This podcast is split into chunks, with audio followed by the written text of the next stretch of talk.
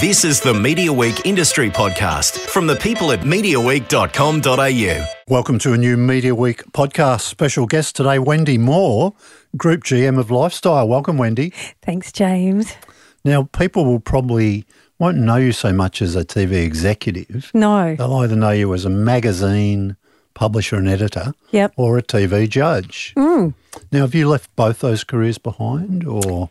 No, I am still planning to continue with House Rules. Yep.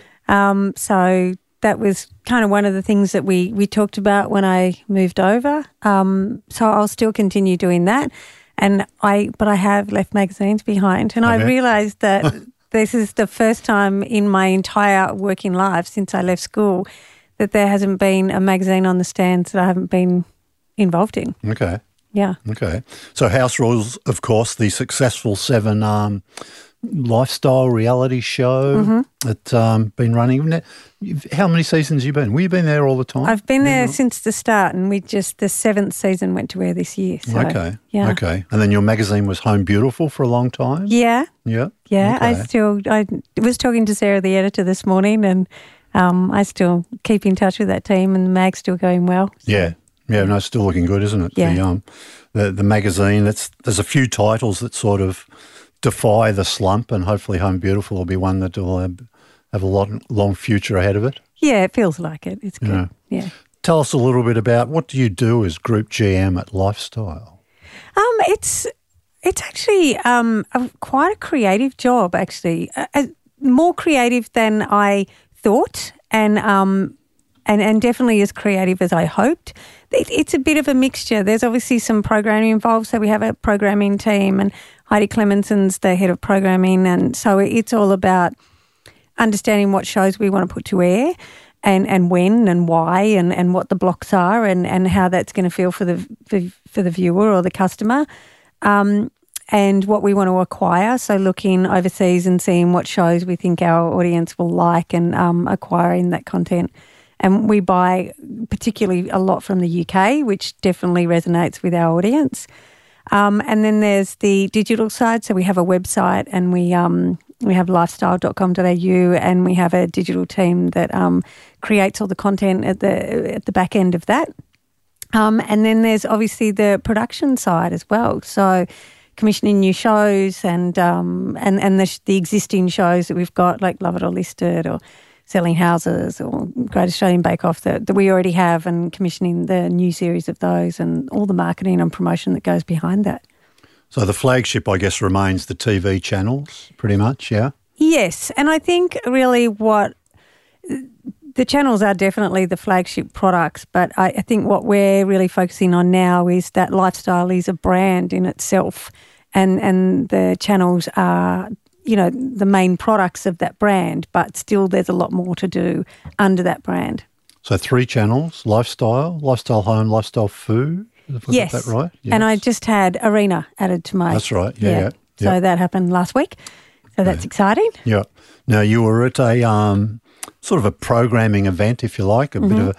I think Foxtel billed it as a programming shake-up, explaining what they're doing. What's happening at Lifestyle was sort of central to the announcements there. To me, one of the things that struck me was that you were really making a pitch to women, saying, look, this is maybe more than the channels have in the past, that this is a destination for women. Yeah, I mean, definitely. And that was one of the things that Patrick Delaney and I talked about when I first joined and prior to joining, is that I think Foxtel is well known for and very famous for what they do in sport. But the reality is that Lifestyle and Selling Houses being one of the shows is the top performing content on the platform, and that we really need to remind everyone that female is a major part of our audience, and that we really want to focus on making sure that we're still serving them the content that they want. Right, okay. Mm. I'm a male viewer. There's still room for me? Oh, yeah, you're allowed to come too. I mean, that's one of the things that we wanted to keep in mind, and, just as a modern female myself, I don't want to be marketed to because I'm female. I want to be marketed to because of what I'm interested in. And invariably the content that we've got on Lifestyle is family-oriented, and I'll watch it with my husband, and our audience does the same. And it is by and large predominantly female, but it's about 65% female, so that still leaves a fairly hefty male audience watching it. Is that call to action for women, if you like, is that as much for viewers as for advertisers to make them aware, look, in case you weren't sure, this is... Yeah, I mean, the reality is we already have the female audience, and I think that there's kind of two approaches. One is we want to make sure that the content that we're acquiring and that we're producing is serving her needs, but also just be a little bit more vocal with our advertisers that we have a really strong contingent of female customers that are the main grocery buyers, that are the big decision makers in the household. And you want to just have a bit of a reminder to say, hey, we're doing this. You need to be a part of it. Was there any chat that you might change Arena's name when it came in? Did you? I guess you probably had discussions maybe. Oh, yeah. Look, I think there was probably 5 seconds of discussion, but there was no real question. It's such a strong name and such a well-recognised brand, and I think it has earned its place to really do that reality and that Hollywood and that glamour quite well. And I know the value of brands and I know the strength of that affinity. I wouldn't play with that lightly, and so it was pretty quick to make the decision that's what we're going to keep it as. Will there be much? I mean, you announced a new season of Real Housewives of Melbourne, yeah, mm-hmm. With new cast members, but maybe not all new cast members. Is that? Yeah, right? Well, we're still working through that. We hadn't contacted anyone prior to announcing it, so it was very much news to everyone when we announced it. And we're just having a look at the cast. I think it's probably time for a bit of a shake-up, so we'll just have a think about who we think has got interesting stories to tell and really need to come back and what gaps we need to find some new stories that our audience will want to know about. There was a silhouette of the cast, I think, when you announced it. One of them looked a lot like Gina, I think. We had a bit of a play around. Actually, none of those silhouettes were any of our previous cast. So we deliberately went for unrecognisable, except that there was the original Melbourne housewife in there. We did have a silhouette of Dame Edna. Oh, was that? That was the right, because there was some reference and I was looking at going, what are they talking about? I know, I was surprised. I thought everyone would recognise her silhouette straight away, but no. Okay, so it's all the slots are up for discussion, I guess, yeah? They are, yeah. Wow, that'll be interesting. Any other programming changes to Arena? At this stage, we're having a look at what we acquire, so it's very early days. We do really want to focus on that. It'll be quite American, a lot of Bravo content. You still have a sort of deal with Bravo to access their content? Yeah, so we have some things exclusively and some things non-exclusively, and we'll continue with that. But I do think we need to add a few more layers to it. So we won't be making any big changes, but it will be evolving. And I think definitely by the time The Real Housewives comes to air next year, it'll be quite a different channel with a pretty robust, what did I call it, drama candy offering. Okay. Yeah. Foxtel, like everybody's watching its budgets very carefully these days, and everybody's working on slim margins and things like that. Would there be any money for another Aussie commission, do you think, or...? Yeah, definitely. I mean, everything is being looked at on its own merits, and we know that Australian content works with our audience better than any other content, and not just for its first run, but we can repeat it later and still get really good results, and always better than what we can acquire from overseas. So as long as we know that we can make it and we know that there's a gap in the market, we'll always be looking at new content, and particularly in lifestyle. That's what I'm in the midst of at the moment. So I guess lifestyle's proven that, isn't it? That you can get great audiences for Selling Houses Australia. Yeah, and it's been on for the 10th time or whatever. Yeah. Nearly as strong as some of the first runs maybe. Yeah, I mean, Grand Designs is in its 8th series now, and Selling Houses in the 12th series, so we're actually just about to commission the 13th series of that. So, and with Love It or List It, it's more in its infancy, but it's already got a really strong following. So, the three of those, and then Great Australian Bake Off is just it's a beautiful show, and it's got a great audience and huge loyalty, and actually skews a little bit younger than you'd expect. So we've got some really great Australian programming, and then Gogglebox on top of it. So it's we know Australian programming works better. Yeah. Have you been doing much research on audiences and that since you've come into the role? And have you know, was it telling you what you sort of expected, or were there any surprises? Or I wouldn't say that there's been any huge surprises from what I thought when I came in, but there's definitely been some things that have been much stronger or more further advanced. So we've started a research program that we've called the Great Australian Lifestyle. And obviously we have so much data that we pull from directly from the audience with the boxes. So we have great viewing behaviour data, and, you know, we have all the data that's available to everyone else, the Nielsen and all that.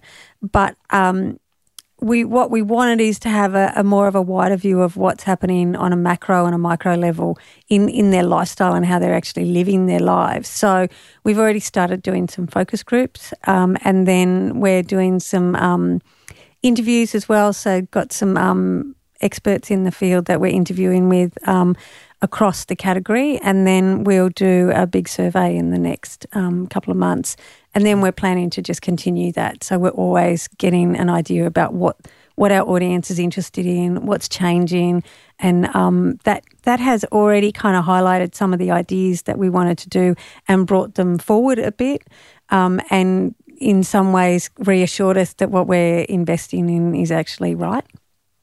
Do you see big opportunity in expanding the brand beyond the channels more?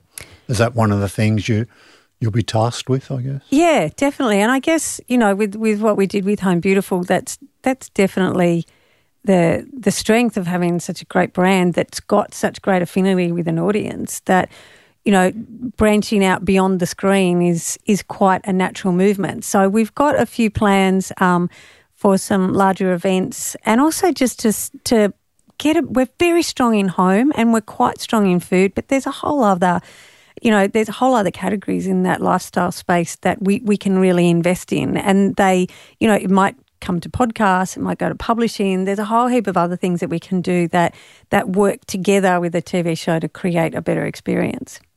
Because you're part of the News Corp family, you know, would a lifestyle magazine work, do you think? I've been asked that a few times, actually. I think so. Look, I haven't actually spoken to News about that. I mean, they did sell out of their home mags a couple of years ago. Obviously, Bauer, I think, didn't they? Yeah, they sold them to Bauer. You know, they've got Delicious and Taste, and they've got Vogue Living still. They've got some really strong brands. And we have started working with Delicious on a few projects, and Kerry McCallum and I, we've worked together over the years many times. So I think there's definitely more opportunity to develop some things together there, and whether they're co-branded things or just complementary things, the opportunity there is definitely huge. Are there TV areas that lifestyle hasn't really gone into before that might possibly be up for visiting? Yeah, there is. I'm in the midst. I'm working with Patrick, and we've got a 5-year strategy that we're working on just to get a sense of what the opportunity is, and there's definitely categories that I'll announce in the new year that we'll start. No, come on, do it today. That we'll start. We're going to wait till I get that signature. We can't wait. Yeah. Well, what do I do? Do I announce it now? Then we have to do it, or yeah, what comes first? Yeah. But yeah, there's new categories that we definitely want to push into, and that's what I'm excited about. Does your experience on House Rules, does that sort of give you ideas, you know, because if you like, they're fairly, could you be a bit more adventurous on the reality side perhaps? I mean, if that mightn't be the right word, but you know what I mean about a little bit more, you know, commercial TV might go more than they do in sort of in lifestyle programs at present. I think the beauty of lifestyle is that it's a more pure experience. So it's very optimistic, and it's very heartwarming, and it's also very expert and information led. So I think there's more opportunity to have more meaty content that doesn't rely on the drama of human relationships. But so you don't want to cheapen it too much. No, I think we've got that. It's quite a unique position, and that's one of the things I love about it, and I think that gives us more longevity. And that's a point of difference maybe too, doesn't it? Yeah, it's definitely a point of difference. And I think that's what allows a show like Selling Houses Australia to have such a long life, is that it doesn't jump the shark, it doesn't burn out, it always delivers this fabulous, heartwarming, real-life, relatable, authentic show. As a model and sticks with it. And yeah. And I think we are in a nice position that we can continue to do that, and we don't have the same, you know, we have a lot more levers to pull in subscription TV than, say, the broadcast people do. And so I guess it's not necessarily what I learned from House Rules, but more what I see out there in the market and understanding what our position is and staying true to that.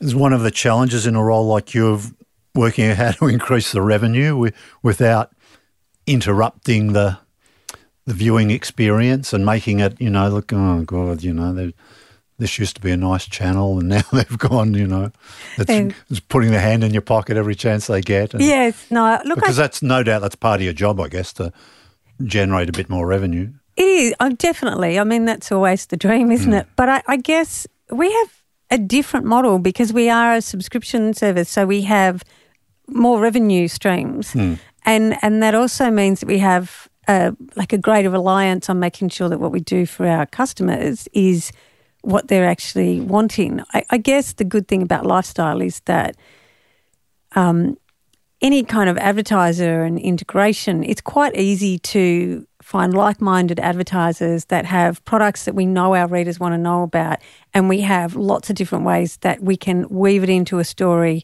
that is actually of service to our readers and to our viewers, I'm in readers land, to our viewers. And in a lot of ways, it's kind of part of service journalism. And I know that with Selling Houses and Love It or List It, we put the supplier list of every renovation up on our website and it gets a huge amount of hits. It's a massive traffic driver because our audience genuinely wants to know where these products are from and how to get them.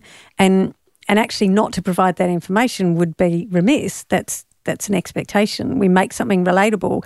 You have to make it attainable. And so I think in that way the task is a little bit easier. It's just making that available and also investing in Australian content so that we have the vehicle to do that. Could there be more? Could you do more things like Gogglebox? And I don't mean like Gogglebox, but in a similar... I mean, it's not purely a lifestyle show, is it? It's a bit different to most of your other programming. It is a bit different. I think that's what I like about Gogglebox is that it reminds everyone that lifestyle isn't just about renovation and home, that lifestyle is how people live. And it is lovely to watch Gogglebox and see like-minded people in their own living rooms having the same thoughts or sometimes opposite thoughts to you when you watch the same content of they are. So there is something that is essentially lifestyle about that. And it's nice to remember that we are actually dealing with a very broad category here that has lots of different things in it that we can create for our audience and that it sits well. And we have over the years, I mean, before I was here and since, thought about whether Gogglebox has got a different home and we've looked at it, but each time we come back to it, essentially it is that heartwarming moment of connecting with real people, and that's what lifestyle's about, and it just keeps on coming back as being the right place for it. Well, you're not going to let them take that away either, are you? Well, there's that too, yeah. Forget about that, right? Yeah. As if we're going to agree to that. Yeah, but I mean, even without my selfish eye on it, when you know having Arena as part of my my remit, you know, that would be one of the other homes that you would consider it. But even then, I think I think it's in the right home. I think it feels right there. What are the numbers like in ratings between lifestyle and the others, home and food? Well, lifestyle is part of the basic package, so that always has bigger numbers, and it serves to a greater audience, so that'll always work. We've had quite a lot of growth in food recently, and homes, both food and home are performing really well. We have great content in both of those, and we have a bit more exclusive content because they're tiered channels, so they're part of a higher tier to pay for, but. They do really well. I mean, they're generally right up there as far as channel performance. You haven't asked for it, but I'll give you my feedback on the other brands. Give me your feedback, please. But as a male viewer too, I guess. But to me, I lifestyle's an essential part of mine, and I've got all the channels, but it's never up in mind to check out what's on food or what's on home, because I figure good home shows are going to be on lifestyle.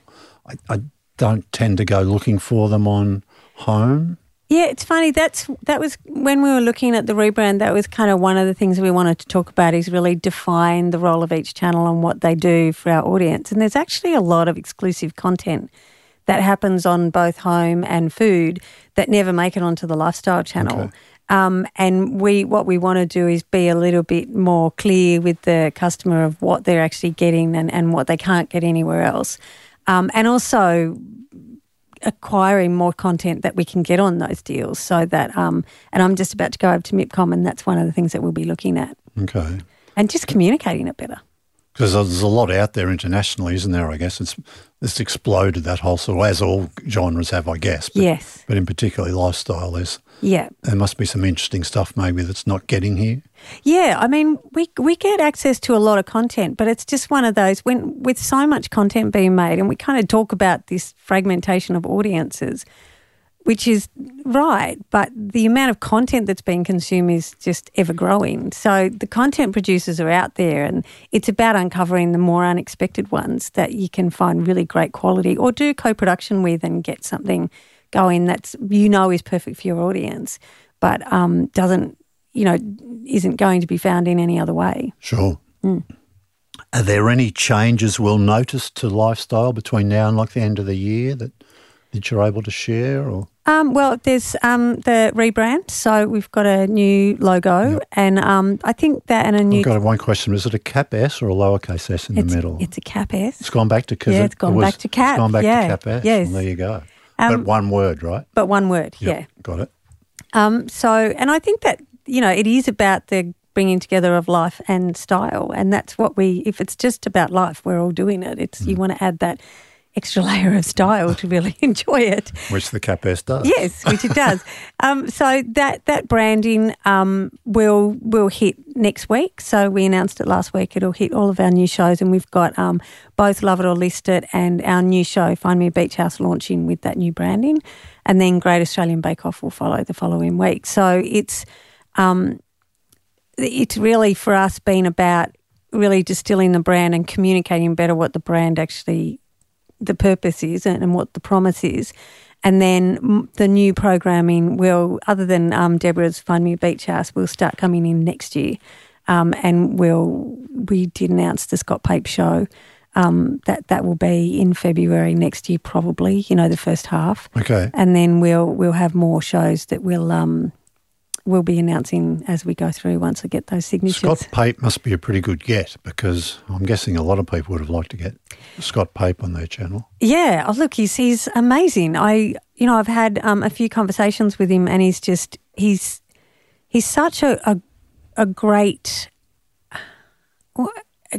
understander of his audience and exactly what they need, and the way he communicates with them is.